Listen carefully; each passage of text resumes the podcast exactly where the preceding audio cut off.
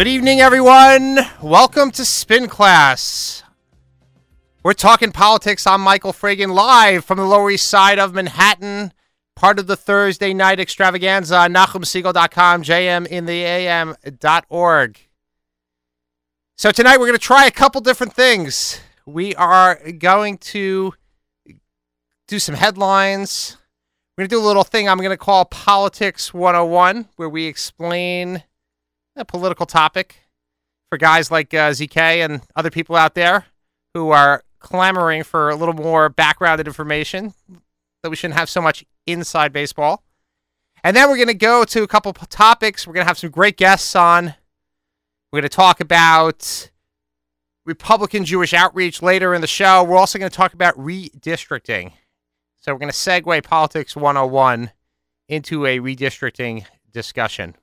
But first, first the headlines. And for those that were listening to Nachum Segal before, he talked about the fact that he's having Senator Chuck Schumer in on his show tomorrow morning, 7:20 a.m.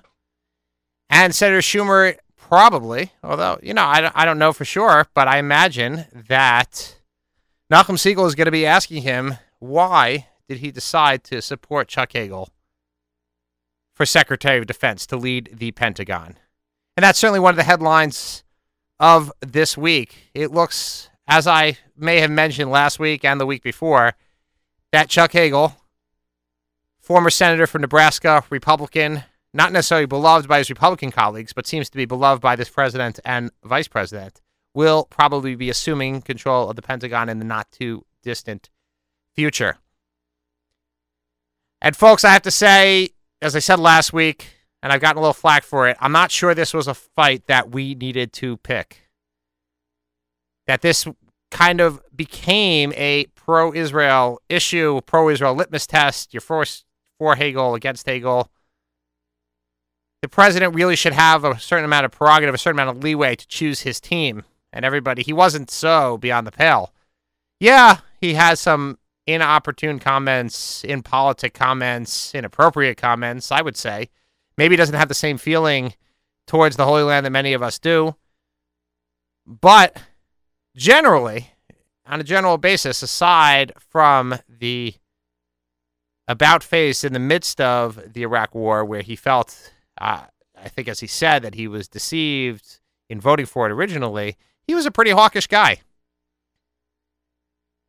So for what this president wants to do and what needs to do with the Pentagon, which is probably a lot of restructuring, and needs a guy who's willing to buck the politics and really kind of not just trim some of the fat, but actually go after a lot of the structural issues and the structural costs out there. Chuck Hagel probably fits the bill. He's not beholden to any of the Democratic interest groups, and he's not beholden to any of the Republican interest groups. So he's kind of that maverick guy out there, kind of like John McCain was, or Sarah Palin claimed to be. So perhaps that's why they're going that way. And I don't know that I see that as being a huge, huge loss for our community. Certainly not to the point where I saw that yeshivas were sending out letters telling people, call Chuck Schumer. We got to stop Chuck Hagel. So I don't know. The Chucks uh, seem to have been very happy together the other day. So uh, that was nice. Also, this week, let's not forget Israel will hold elections on the 22nd. Very faithful, and every day things seem to change. Last week we saw it looked like the right was going to be incredibly ascendant. Today it looks like there might be it might be a close call, potentially 63 57 for right and left. The other day was about 67 53. Bayit Yehudi is a big wild card. Naftali Bennett's party, as we discussed last week. So let's see. So we'll have to analyze that come next week. And also, my friends, we are going to have an inauguration. Yes, we inaugurate the president, even though he's already president. And we're actually not going to do it on January 20th because that's a Sunday. We are going to do it on January 21st, which is MLK Day, Martin Luther King Jr. Day. That's on Monday. That actually is a federal holiday, state holiday, local holiday. So don't go to the DMV thinking you are going to get those tickets resolved. It's not going to happen on Monday. So, at the same time, right now, the House GOP, the House Republicans are caucusing They are conferencing, I should say, in Williamsburg, Virginia. They are trying to right the ship. They are trying to come up with the plan to try and figure out how they are going to continue on and fight what has been a somewhat losing and dispiriting battle. And I think that we'll have to see whether they will be able to come up with a plan rather than just say no, which seems to be the strategy that they've been pursuing. It's kind of the just say no to everything the president comes up with, just say no to raising the debt ceiling, just say no to any type of fiscal deal. And I will tell you, someone needs to step up here. And someone needs to step up within the Republican conference and kind of say, guys, you know what? We're right. I mean, the bottom line is the country can't spend itself forever. They can't just continue $16 trillion in counting to continue to spend over more and more and more and go beyond and beyond and beyond our means and saddle future generations, saddle them with an enormous, incredible amount of debt. But that seems to be the way that uh, Washington is. Let's never have a reckoning. Let's never deal with it. And a lot of congressmen in the Republican side are saying, enough. We're not going to vote for it anymore. And the truth is, they're right. But again, it's all in the packaging. sometimes, even when you're right in politics, you could be wrong. So, with all that, with all that that has been talked about, we are going to just talk, as I said, about little politics 101. I talked about the fact that this is redistricting. Okay? We are going to have the drawing of the lines for city council districts. We're going to have the drawing of the line for legislative districts throughout the state. You might think that 2013 is a boring year politically. It's not a presidential year. It's not a congressional year. It's not a state governor year, but it is a local year. And as the great Tip O'Neill, the Speaker of the House once said, all politics is local. And that's going to be our theme right now. So on the line, we have Kalman Yeager, a consultant to both Democrats and Republicans, as he is fond of saying, citywide, local experience, but a guy who kind of knows, and he's been on the show before. I think he was on our inaugural show way back when.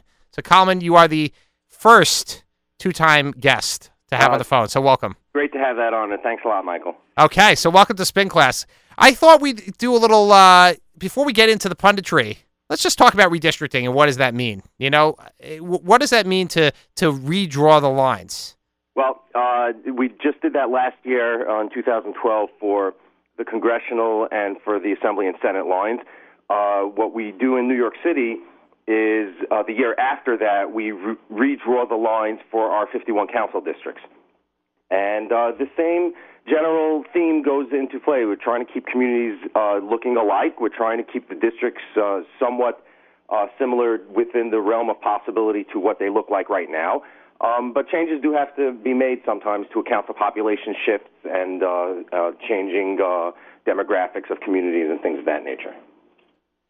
So people are out there and they're saying, okay, how does this affect me, right? Why do I care? What, where they draw me, where they put me? I mean, either way, I'm going to go out and vote, right? It, it yeah, I'm going to vote. Okay, so I vote in a different. I might vote in the same place. So I don't know if I've been moved. Does it matter? Well, it does matter. Um, it matters if if you go to sleep one night with one person as your council member and you wake up the next morning uh, as as a tail end to a district that is completely different from the from the one you went to sleep the night before in, and it can matter. Uh, it doesn't often matter because most people will wind up being in the same district, but people will find themselves in different districts uh, without having moved at all. So we're so everybody gets redistricted, every right? Single person. Every single person. I mean, potentially you might end up, as you said, with the same person, but ultimately the district is a little bit different. Yes. And I think that as we as people may have found out, they may have had a new congressman last year. Uh, most people in in Brooklyn and Queens uh, probably wound up, uh, certainly in our community, with a new congressman. Um, uh, for some people, it's actually their third congressman in two years. Uh, certainly in Brooklyn and Queens. But uh, they they also probably found themselves with new state senators in some cases, new assembly members, not often. But uh, they, a lot of people will find themselves with new council members on January 1st, 2014. So why is this process controversial, if it were? I mean, where where where does why can't everything just be easy, right? Other other states other states kind of do it with a commission. They kind of uh, it's it's easy. They got a judge to draw it. Theory, we actually in New York City do do it with right. So I was just going to say, don't we don't we take it out of po- out of political hands in And as I don't have to tell you, Michael, everything that is an independent commission is as independent as it isn't.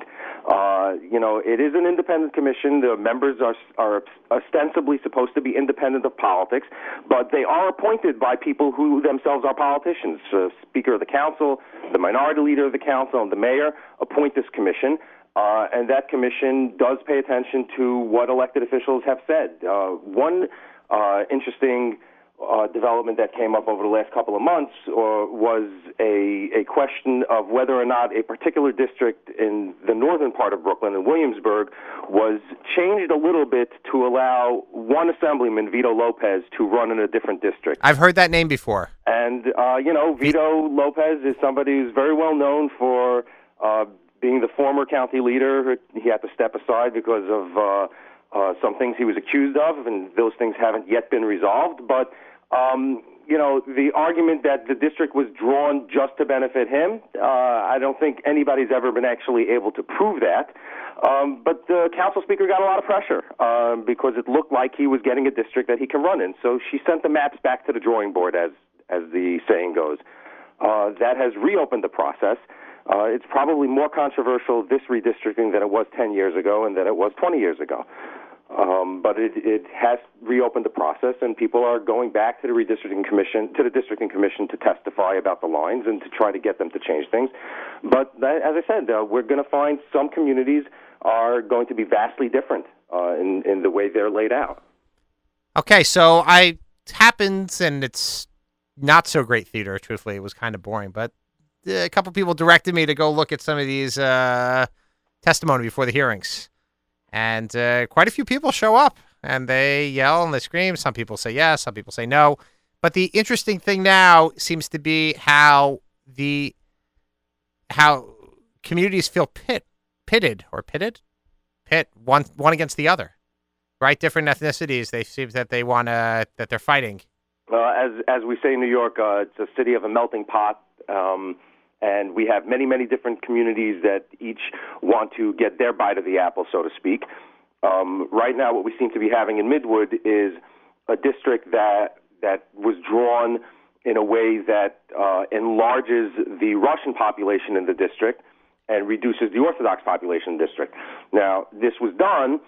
Um, for in many re- many reasons because a neighboring district, which is uh, where, where the incumbent is black, has not enough black people in the district to make up a district that's large enough, and therefore that district had to expand in order to get more people.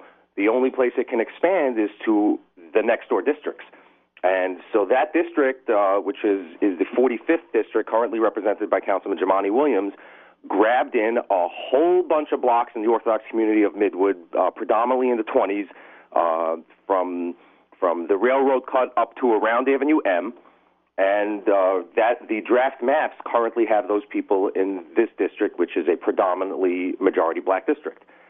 So, Um, that resulted in a reduction in the number of well, well, who are in the what's currently the Michael Nelson district, and that means that there are now more Russians than Orthodox Jews. In so the, Kalman, Kalman, tell me for a second, why is it only important to have the right amount of blacks or African Americans in a district, but not to have the right amount of Jews in a district? uh, it's a famous question. Why why are they protected and not us? And the the reality is that they that the black community um, and generally minority communities are protected by the Federal Voting Rights Act. And um, the Voting Rights Act requires that when when commissions and, and legislatures redraw their lines, they have to take into account the representation in those bodies of minority legislators.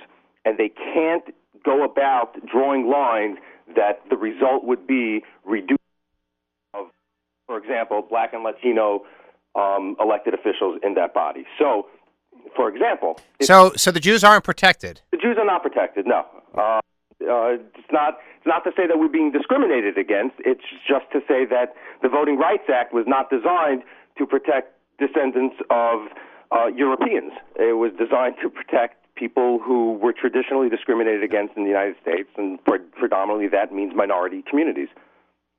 So, Kalman, I want to bring in another voice here. We have Yerucham Silber, who is a longtime community activist and a my old friend. Your our our old friend, I should say. We're all friends here.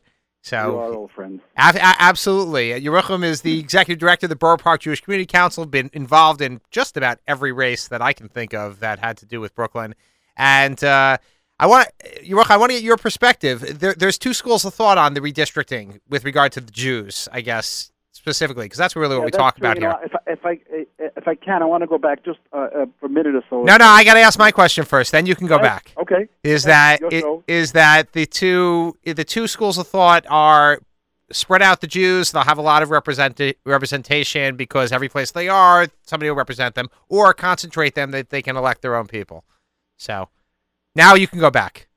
Yeah, I, I think there's a middle ground, but I'm gonna I'm gonna answer your question in a moment. I just want to say uh, redistricting, in a lot of ways, a gerrymandered redistricting ha- has, especially the way it's done now, has been brought about almost the destruction of democracy because when districts, and I'm talking more on the national and state level, when they, when they, when districts are gerrymandered in such a partisan way, it gives very little incentive to any member of Congress, a member of the Senate or Assembly to really do any kind of compromise because safe, and therefore they take extreme positions, and it makes things very difficult to get things done. I mean, in all, in all branches of government. So yeah, but we're only talking about uh, city council redistricting, and in Brooklyn specifically, yeah. I, I think you're all Democrats. Is, a middle ground. There is a middle ground because yes, you don't want to pack the Jews into. Some use the term ghetto district or super Jewish district. No, because what ha- what can happen then is that that person could become marginalized in, in the body in the city council. The other hand, you don't want the Jews spread out too too, too much either, because if you have four districts, five districts where the, Jew, the Orthodox Jews are 10 or 15 percent, they become marginalized and they're irrelevant. What you want to have is districts where the uh, our population, the Jewish population, constitutes 30, 40 percent, a sizable block.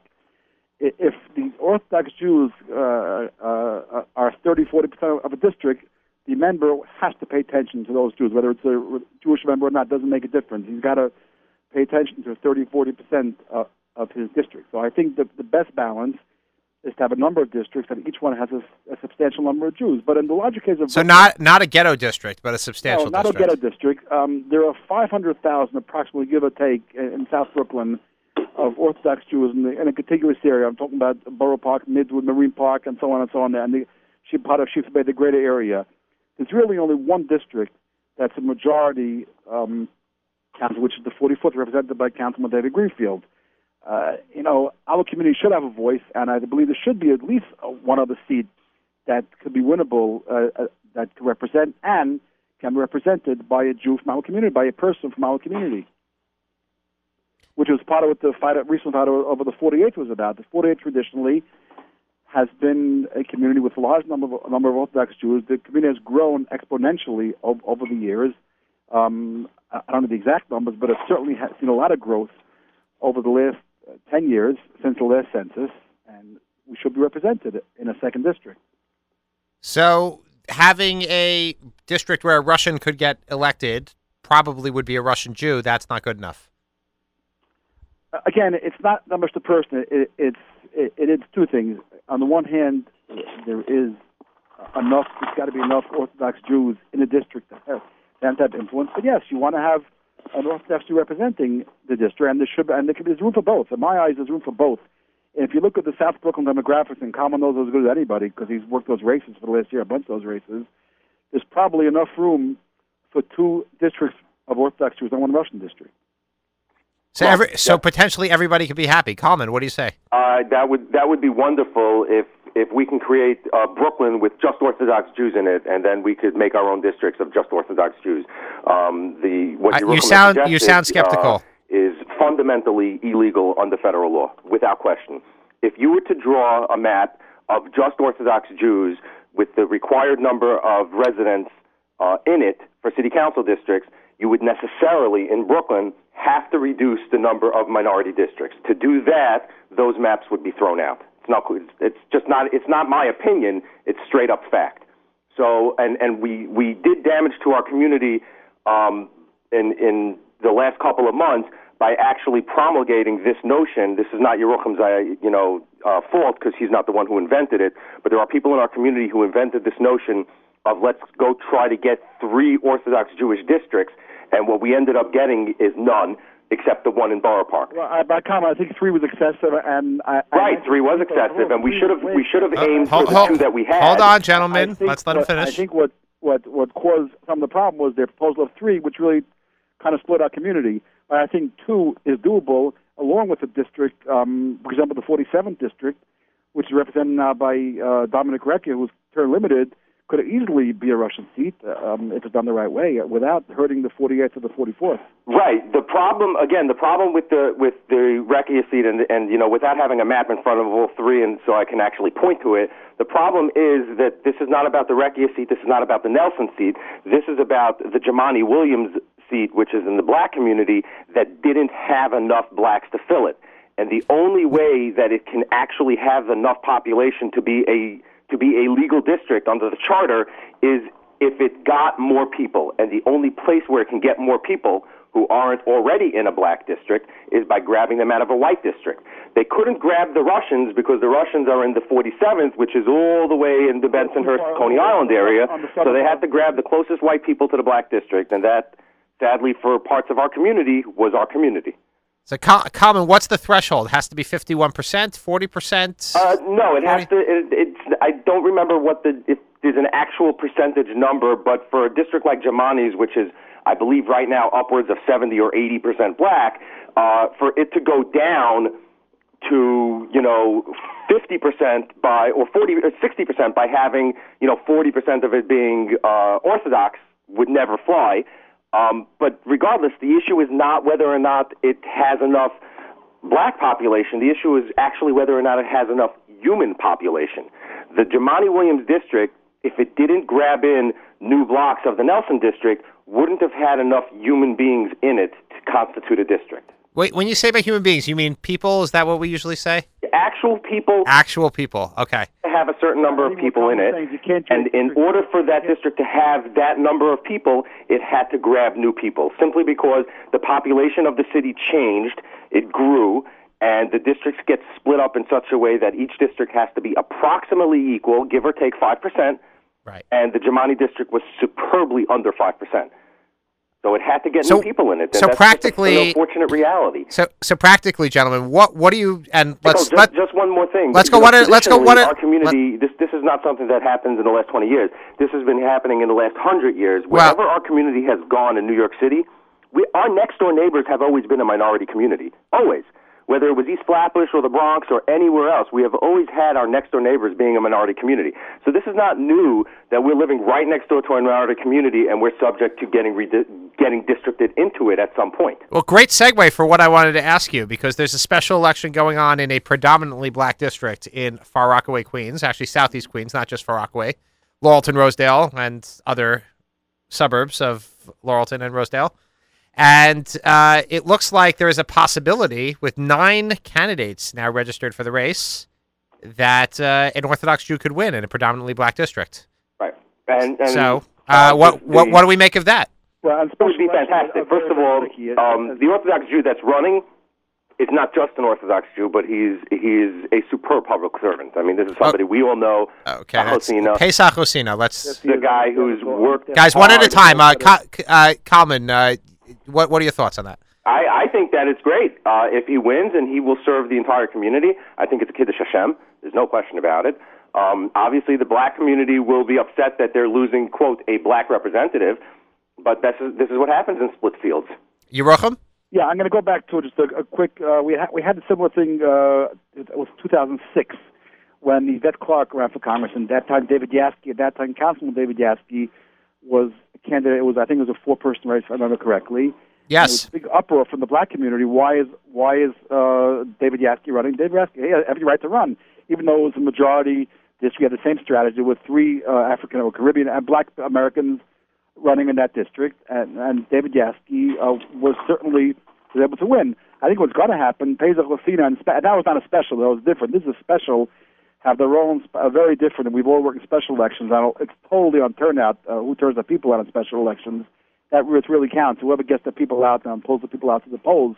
But I think what's going to happen, and, and Pesach Lucino certainly um, has a chance to win if there are actually nine other minority candidates. If it's, I'm sure they, they show they get the people out to the polls, and the Farakli community is, is, is works together, works well. And, and I think they were hurt last time was post the hurricane. I think a lot of the um, uh, Eric Olegres were hurt by not getting people out, but that was a special circumstance. But what's going to happen is Pesach wins. He'd have a very hard time winning again. Um, I guess in, in, in September, November, when the actual when the actual uh, uh, election is, because there, I doubt there'll be eight candidates then. At that time, in all likelihood, uh, the black community will probably unite behind a single candidate. So if he wins, which it will be great again if he did, I would see I would have a hard time seeing him getting actually reelected to a full term of his own. So you're not a big believer in the fact that he that a white candidate or a white Jewish Orthodox candidate can win in a predominantly minority district. Again, only in a special election with a large number of minority candidates. Like I said, it, David Yassky tried it, and who was a well, who was a city council well-known person. Sure. And, and was not able to do it. Well, that's. I think in that race you had a surprisingly strong showing from uh, a very very strong showing from one of the African American candidates, Yvette Clarke, who who ended up winning, and you had uh, weaker showings from the two other African American candidates, Andrews and, uh, and, and who were expected um, to do far better. Yeah. But but in this case, let, us just look at that at that race. I'll throw some statistics out for you guys. Is that there are seventy seven thousand voters in that district um, as of uh, recent counting. Seventy seven thousand voters. What do you think the turnout is actually going to be? Ten thousand. Ten thousand. Wow. If, okay. If much. Kalman. Not, i I would say that Yerucham's actually being uh, pretty generous. I'm not even sure it would go that high. Um, it's it's you know a special election in the middle of the winter in a neighborhood where a lot of people don't live anymore. Uh, not you know not the majority moved out, but a good chunk of people are actually displaced from their homes. Um, they have other things on their minds. Whether or not they're going to come out for a special election where there's only one thing on the ballot, probably not. Um, but that goes to show that Pesach even has a better chance. Um, the Frum community, which lives very, very close in one particular area of the district, if they actually unite and show up in their numbers, they can elect somebody. I think with a nine-person race, two thousand votes wins it for him. With a nine, you know, probably. Votes. Okay, so the question is, will he be able to get those two thousand? I guess we'll have to we'll have to wait and see. Oh, neither neither Yerucham or I are running his race, so we don't know. But uh, well, it, I, we know Pesach well enough to know he's going to work real hard. It's always hard for me to know where your you know where your tentacles are. So, but I, I G- gentlemen, we're headed into a of coming together. You know. And... Go ahead, Yerucham. No, I think the Farakli community has has a good record. We saw it when um, the Goldfeder round. The community really came out. You know, I was briefly I helped out a little bit. I race. Um, and uh, it was a real out, strong outpouring and, a lot of pride also, and, and rightly, rightfully so. Phil was one of their own. I think the Farakli community had a great showing. I think it really helped put him over the top against a um, a serious opponent that he had. I, but it's very very important to remember, Yerucham, that the Phil Goldfeder race was, although a special election, it it took place during regular elections. It was partisan in the sense that you know, Phil had the Democratic line. There was a Republican. Phil was getting a lot of votes from people who were not Orthodox Jews because he was regist- he was a Democratic candidate. Yep. And there was during a primary when there were an enormous number of Democrats coming out anyway uh, because it Same. was regular primary day in September. Yeah, I agree, but I'm talking about the narrow part of the Farakwe community coming together, the Orthodox community of Farakwe coming together. They really had a nice turnout for Phil. I don't remember the exact numbers, but it was a very good, it was a good turnout then. It was definitely a decent Tar- I'll, I'll give you some some historicals uh, of different special elections, and it's pretty incredible. You have a, a low of four percent for the 17th council special election in 2005. Okay, that's that's a low, pretty low turnout. Then a six and a half percent for in 2000 uh, 2007 for the 51st council district, and then in the neighboring 32nd council district in 2009, where Eric Ulrich won, a Republican, uh, would uh, was was uh, 10 was 10 percent, and then the record turnout of special elections in this in these districts was back in 2010, the 44th council district. I don't know if any any of you guys recall that that race at Uh, all. not much. Not that much. was 18.2 percent. I think twelve thousand was it twelve thousand votes that one common came out altogether. Um, yeah, a little uh, around I 13, I it's about think, or something like that. correct. So that that those are so, those are some I want to shockingly forget. I want to forget that race sometime. okay, but that's it. But those are some shockingly low numbers as far as turnout is concerned. That's 18 percent. That's the high number of registered voters. So I I think does that tell it us? also- Michael, these, these special elections, the the, pro- the reason for the very low turnout, uh, as it tends to be, People were very busy with is they're they're the only thing on the ballot, and they almost always happen in wintertime. Um, because of when people actually leave office, they usually vacate their seats around December time, and these special elections are held within two months later. So Yeah, it's a weird time of year for people to be Guys, one at a time, one at a time. One particular thing that they have to be really familiar with. Borough Park was tremendous. Um, obviously, it was a very hard-fought race. By the way, Yerucham, I would like not like to forget that race anytime soon. Um, but I guess we come from different perspectives on that. Uh, the, the the the large turnout in Borough Park, while being maybe out of the realm, I mean, what is the general turnout, Michael? And you would probably I don't know if you have this on your fingertips, but what's the general turnout in a regular election in New York City? It's not hundred percent. Well, you mean you mean for a general or for the, the where it's really decided usually in the Democratic primary? Well, okay, fair enough. Either one. It's about it's it's occasionally about 12 13 percent. Okay. So it's uh it's pretty low, and that's actually how we're gonna pick uh, several of our citywide elected officials coming up in 2013.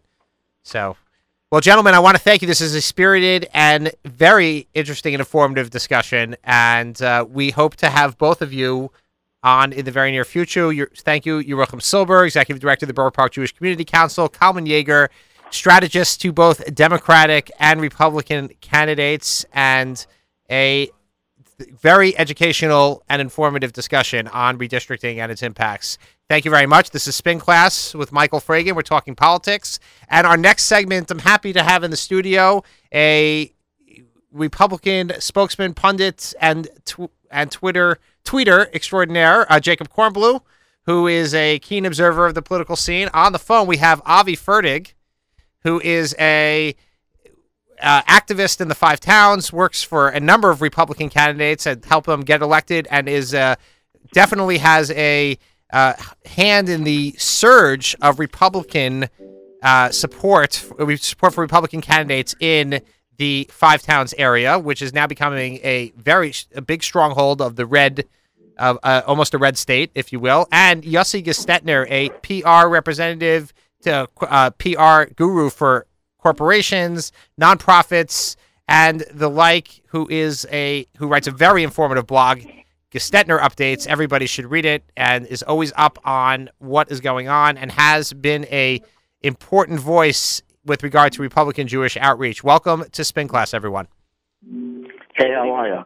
Great to be here. Okay, great. So, uh, gentlemen, I want we just had a discussion with regard to city council districts, and one thing I was thinking is we're looking at 2013. We're we're kind of past some of the elections. We we started off 2012 in Brooklyn, which is of course the center of the Ju- Orthodox Jewish universe to a large degree. We started off with a Republican congressman in Bob Turner. We started off with a Republicans, or we had we gained a Republican state senator in David Storobin, and now, yet again, uh, we have as uh, the Republicans have uh, suffered a setback by losing both of those. Uh, Jacob, uh, your thoughts? First of all, we have a Republican state senator. We have Marty Golden, that we do, but uh, I, I I am saying we di- we don't have either of those. So was the was the Republican surge a a blip? I- I would say, first of all, special elections um, bide very good with Republicans since there's a low turnout. Those who are motivated to send a message or to uh, defeat an incumbent or a newbie to the race, they tend to go out to vote. So a Republican has better chances in a special election. However, I would admit that the Brooklyn Republicans received a shellacking in this uh, 2012 November elections. I would remind uh, the listeners that Mitt Romney, that had a good campaign, a well funded campaign, also lost the race. So the Republicans dealt a real blow, Good campaign is uh, I think was debated by a lot of people. So in my view. in your view, okay, Yossi Gestetner. Yossi, welcome. Um, Yeah, I'll, I'll, I'll I'll address this in a minute, but uh, I was listening into the conversation about the people in, in New York City fighting like cats and dogs about the redistricting. I come to think of it, in, in national politics, the narrative is that the Democratic Party has a big tent, blacks, Hispanics, Jews, everybody has a place there. Do they? Do you see how these people fight like cats and dogs? It is beyond me, and it's perhaps a, it's a sh- it's shameful that people living side by side and officially in a party that is welcome for minorities, and all the minorities do are fighting each other like cats and dogs. You're going to have a Jewish candidate, a black candidate. Let me tell you something. The, the reason why um, I disapprove of President Obama, President Obama's trillion dollar deficit, the 7.8 unemployment rate, and disastrous foreign policy is not because he's black or white or comes from mixed parents. It's his policies suck. So I really don't understand why you guys in the city, and I've worked in city campaigns a little, not a lot. Who cares if this guy is Jewish? Is he effective or not? And and it's I really don't know why you guys are wasting your time and money about this. It's going to be this guy, that guy. It is beyond me, and it's shameful coming from the Democratic Party. And as for the Republicans, David Stroman had a chance of being in the office if only Dean Skelos wanted so. I remember back in April, City and State reported that Simcha Felder is going to caucus with the Democrats. Two days later, we broke the story uh, that no, Simcha Felder is indeed uh, will caucus with the Republicans, and Dean Skelos is basically going to clear the way. And I wrote on my blog, Stettler Updates, thanks for mentioning it, I wrote in the article that look out for the financing of the State Senate Committee. See uh, where the money is going or not going. And throughout the campaign, I've been tweeting and yelling at the top of my lungs. Dean Skelos intentionally left um, David Stroman out to dry because he wanted to make sure that Simcha Felder has an easier field. So the Republicans. Well, I guess he was right in the end. That Simcha Felder did go ahead and caucus with the with the Republicans. Yeah, yeah, so. that's what I'm saying. Okay, so so he so. So it was a no lose. It was a no lose situation. Seat. Technically, what I'm saying is technically they didn't lose the seat. They just decided to replace David Stroman with. Ah. Okay, so I. So the answer for you is that they replaced the Republican with a Republican. So Avi, okay. I, Avi, I want to turn to you for a second. I, yeah. I, I'm going to throw out some numbers here because I think that they're they're quite astounding. In the in you know there was an article in the New York Times talked about the the small the areas of New York City that voted for Romney. But uh, one thing that was particularly striking to me when I looked at some of the numbers in our area, where yeah. I live and you live, in the five towns, in Lawrence, 85% for Romney. In Cedarhurst, 66% for Romney. Okay, Woodmere, eh, uh, seventy-seven percent for Romney. Okay. So uh, you're, you're obviously doing something right. The the Republicans are doing a good job of, of outreach in the in the community in the five towns. Is that a suburban thing, or it's just Orthodox Jews in general? Well, I, I think that the push for Romney was more of a Jewish thing, or not even a Jewish thing. I think it was almost like a an intuitively Republican impulse, as opposed to uh, some as opposed to very good outreach. Uh, I think that when you take a look at some of the other candidates that have been making it to office over the last number of years, those being Republican candidates in what's been traditionally an exceptionally Democratic area, the five towns, for many, many years, and even now, registration-wise, uh, most mostly Democratic area. But if you take a look at the more, um, I guess, the more local races, and you see that there are more and more Republican candidates in there, you you start to get a sense that there is an interest and an effort on the part of the Republican Party to do this kind of outreach in these areas. And I think that the benefits are are fairly, uh, you know, they're plain to see when you when you see who's in office. So let let's throw that out there because the question, I guess, from that would be: Is the party do does the party do a good job of outreach? Do they know how to do a good job of outreach? And uh, or are, is it just happening by default? I, I think what Avi's saying is kind of happening by default. People are just, you know, they, they identify more with the Republicans, but it's got nothing to do with the fact that they're the party's reaching out to them. So, Yossi, uh, you want to take that one? Uh, yeah, um, I, I actually agree with Avi 100%. Uh, the Republican Party, uh, in general, uh, does not have an outreach program for the Jewish community, certainly not an effective outreach program. And uh, the Orthodox community uh, who most mo- most Orthodox Jews these days grew up in households where the parents were happy liberals, hey, the Democratic Party is here to save us. But as time went along, we noticed that our parents are bankrupt. They're t- going into senior ages. They have, didn't have any, they a dollar to their name, and the Democratic program, certainly when it comes to foreign policy and moral issues, you forget it. So the Democratic program doesn't work. So we moved slowly and surely more to the Republican Party, and you know it's quite sad um, that the Republican Jewish coalition they're working overtime. They worked overtime in 2012 uh, to get Jews to vote for Mitt Romney, and I think 90% of their message was Israel, Israel, Israel. When, as a matter of fact, all polls from Jewish voters say time and again, and a poll today reinforces it, that the economy, domestic issue, issues is most important to Jews in the United States. Uh, the Orthodox Jews, they vote for, for Republicans more and more, but the majority of Jews in the United States are not Orthodox, and they mostly care about the economic and domestic issues. And the Republican Jewish Coalition, which is an independent committee, they're not officially in the Republican Party, they, they've done little to nothing to point out how the Republican Party is helpful for your average Jewish person that can help and take care of your economic needs.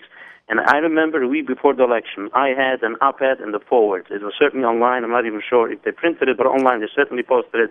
An article where I, a 700-word article, I made, I think, a compelling argument that I'm not saying that the issue of Israel needs to be uh, ignored, but the but the Republican outreach effort to the Jewish community needs to be about economics and needs to be about domestic issues because this is what is most important. This is the priority issue to most Jews most of the time.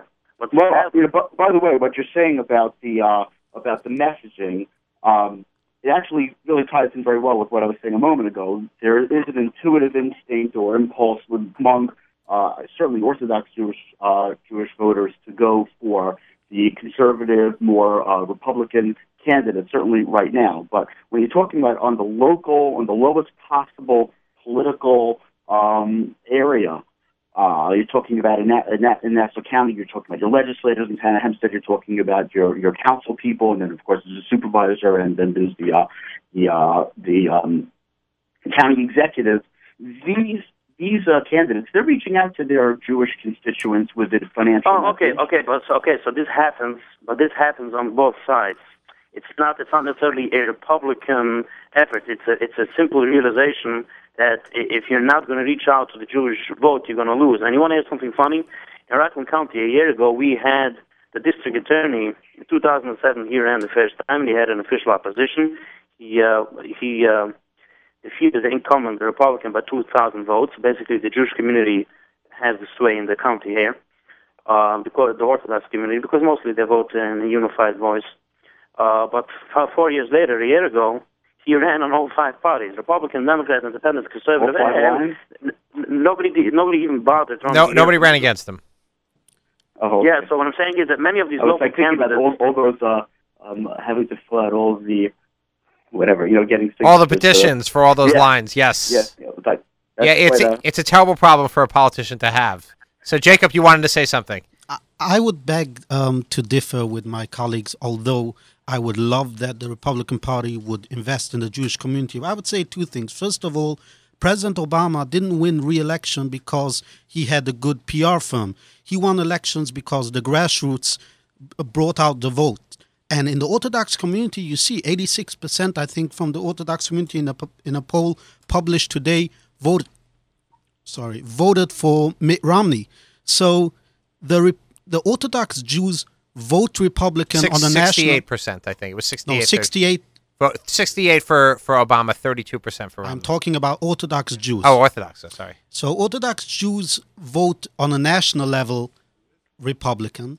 On the other hand, on the local level, they don't register as Republicans. They don't attend events that the Republican Party um, initiates. If it's uh, conventions, if it's a, um, for instance, uh, CPAC convention or anything, you don't see the presence of Orthodox Jews joining the party. So the the party to outreach to a voting bloc that identifies as fiscal conservative, if you would say, as social socially conservative leaned, you don't need to outreach to get the votes if you won't get the votes, there's no primaries in the Republican Party.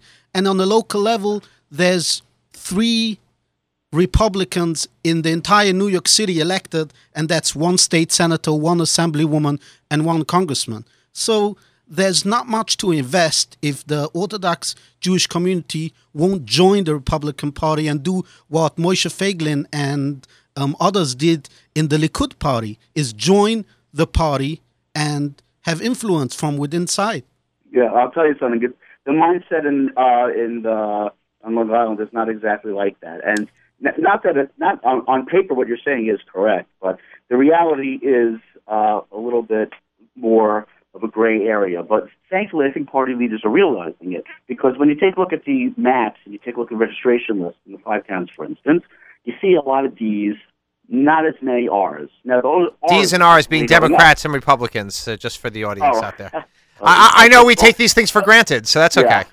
Okay, yeah, okay. Well, it's funny because you know, uh, you remember what we said last week about uh, kind of keeping it simple. But anyway, the point is, is that um, party leaders are starting to realize that just because there's a it's a D or a Democrat does not necessarily it's not that that's not the end of the story. There's a very very strong possibility that then somebody who's going to be a Republican candidate, if someone who's going to be going after the Republican candidates. And, and I I've actually always explained to a lot of people how yeah sure you know a lot of these uh, a lot of people a lot of Jewish families Orthodox families they come in from the uh, they come from Brooklyn, and I call it the Brooklyn strategy. You know, we're going to be Democrats, so we can go into the primary, and you know, everyone like they darshan, we're going to do this, we're going to vote for this guy, so he's going to lose, and they don't necessarily change their party registration, but when they come out here, they're bringing their their their mindset that they want a more conservative, more Republican type of candidate uh, in office. That's because they walked into a place that has very high property taxes.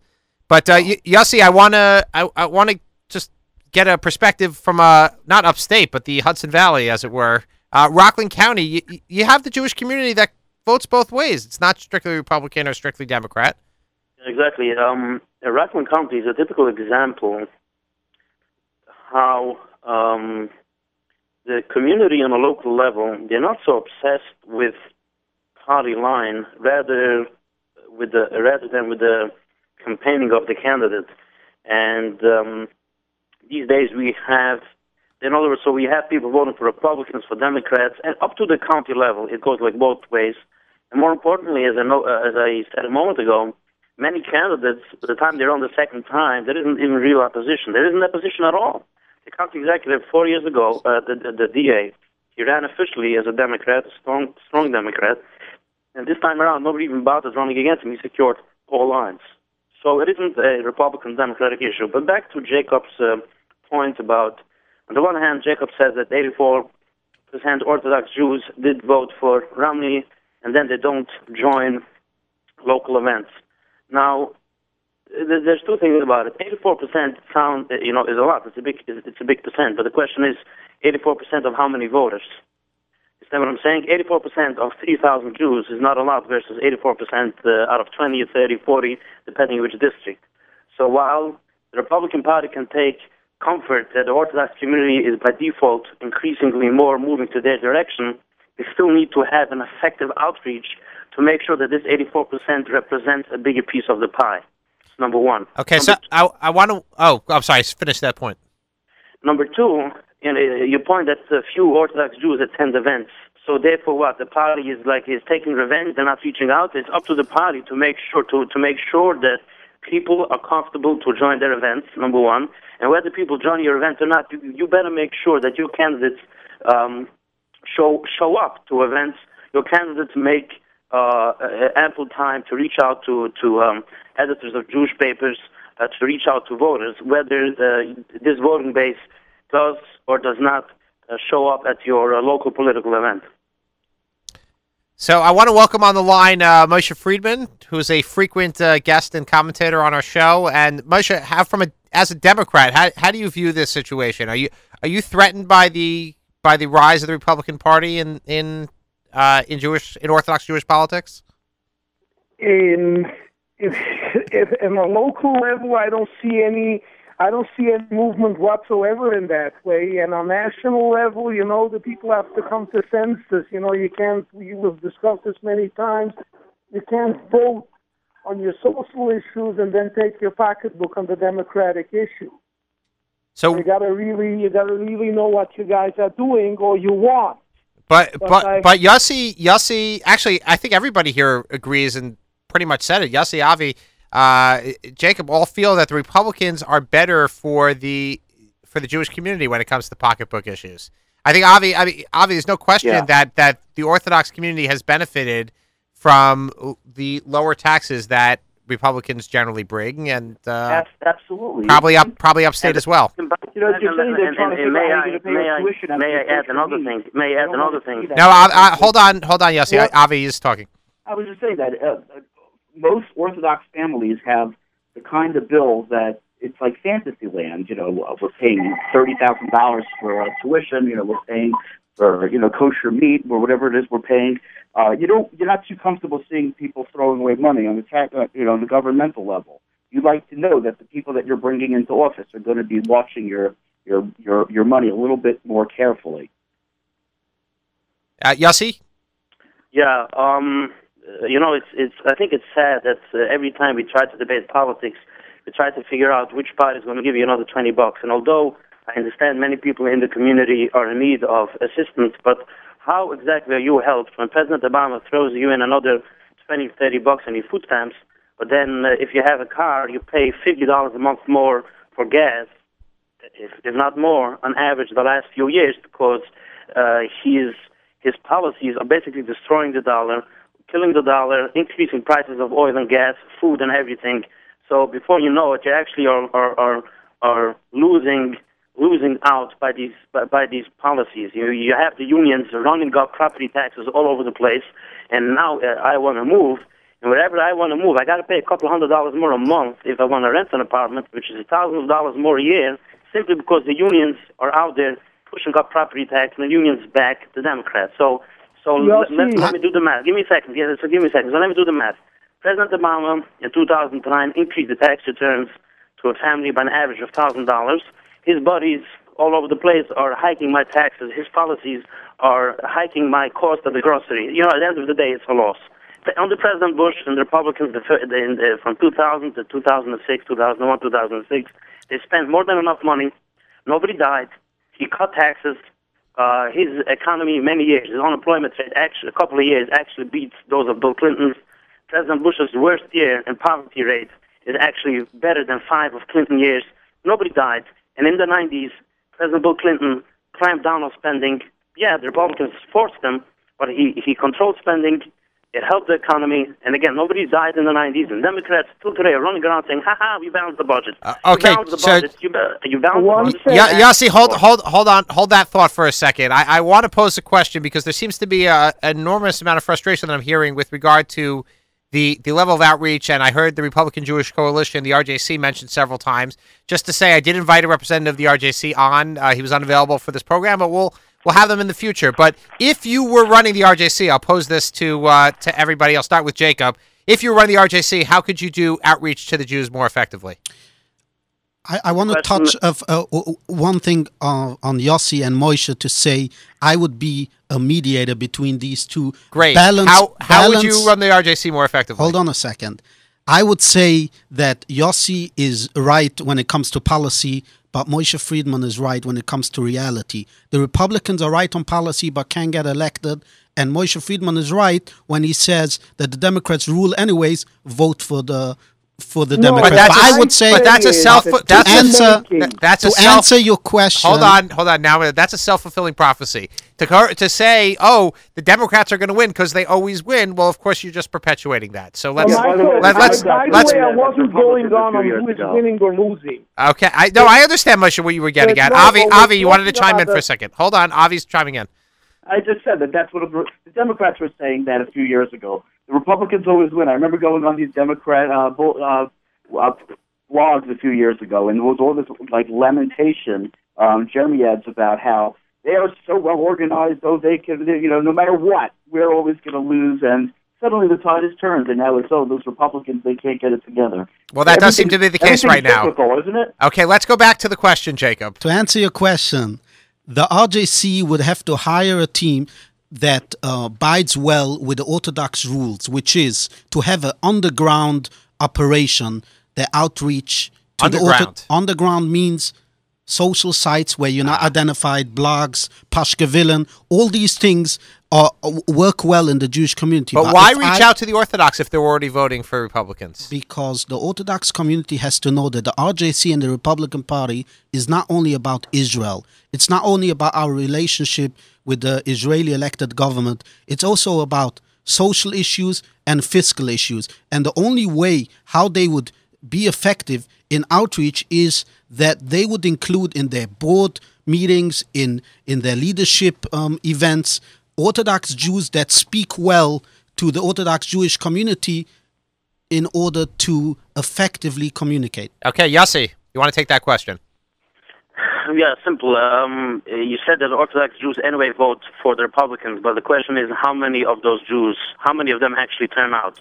And, for, and the simple outreach, the simple change in outreach of the Republican Party, such as via the RJC, needs to be that instead of 90% of your message should be Obama, Israel, oy vey, Obama, Israel, oy vey, do me a favor, start focusing on tax policy, on, on, on, on, on, on economic numbers. Go out there, as I did my forward article, a simple article, outline, point out clearly how the Republican Party helps the average person who owns a house, the average person who needs to pay rent, the average person who has a child in private school, the average person who's breaking his neck trying to bring home some money. And in the meantime, the Republican Party at no time lets poor people out to die. Um, and this is simple. Just change your message. Instead of being 90% about Israel, make it 90% about the domestic policy. Okay, Avi, Avi Fertig, Yeah. take that one. What would you do differently? How would you accomplish uh, better outreach, or is or is it adequate? Well, you know, I, I mean, I'm, I'm of the mind that constituent services.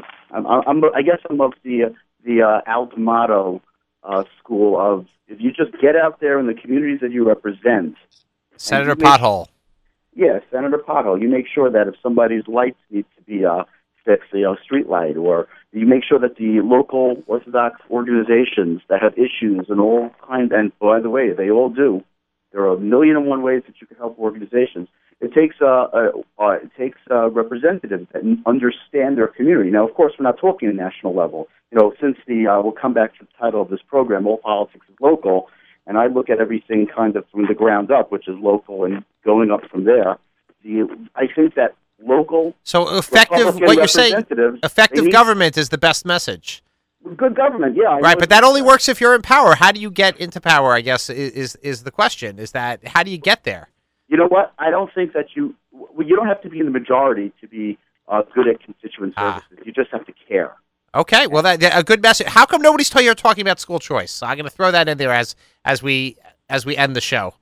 Nobody so far in this discussion has mentioned school choice. That the Democrats are beholden to the teachers' unions, and the Republicans are generally more. Actually, I actually, I actually did make uh, mention earlier tonight. You did- you did about tuition, but- driving up my i've driving up my property tax, uh, the, the Ah. property tax in the area of my rent. Okay, but I but I, I want a direct message. School choice, right? School choice, Why we does have our own senator that's going to be in charge of school choice? Next, one of the biggest positions that Simcha Felder got was the chairman of the subcommittee in New York City. right? We public we just we actually just labeled Simcha Felder a Republican earlier in the show. So I have heard that, but He's remember kind of thing, Republican. that is the committee that's going to decide mayoral control in two years from now. okay, If gentlemen, I want to thank everybody for for trying. This has been a great discussion. I, I it's it's actually a lot of fun to have four people on the at the same time, not necessarily talking at the same time. But I want to thank each and every one of you for coming. Avi Fertig. Uh, out there in the Long Island five towns, uh, my hometown, Jacob Kornbluh from Brooklyn, Yossi Gestetner from upstate, not so upstate, I don't know why everybody says that, from up there in Monsey in Rockland County. And this has been a great discussion. This is Spin Class Politics with Michael Fragin on the Nachum Segal Network. And stay tuned for the Book of Life with my good friend and buddy, Charlie Harary, here on the Nachum Segal Network. If the Thursday night extravaganza continues.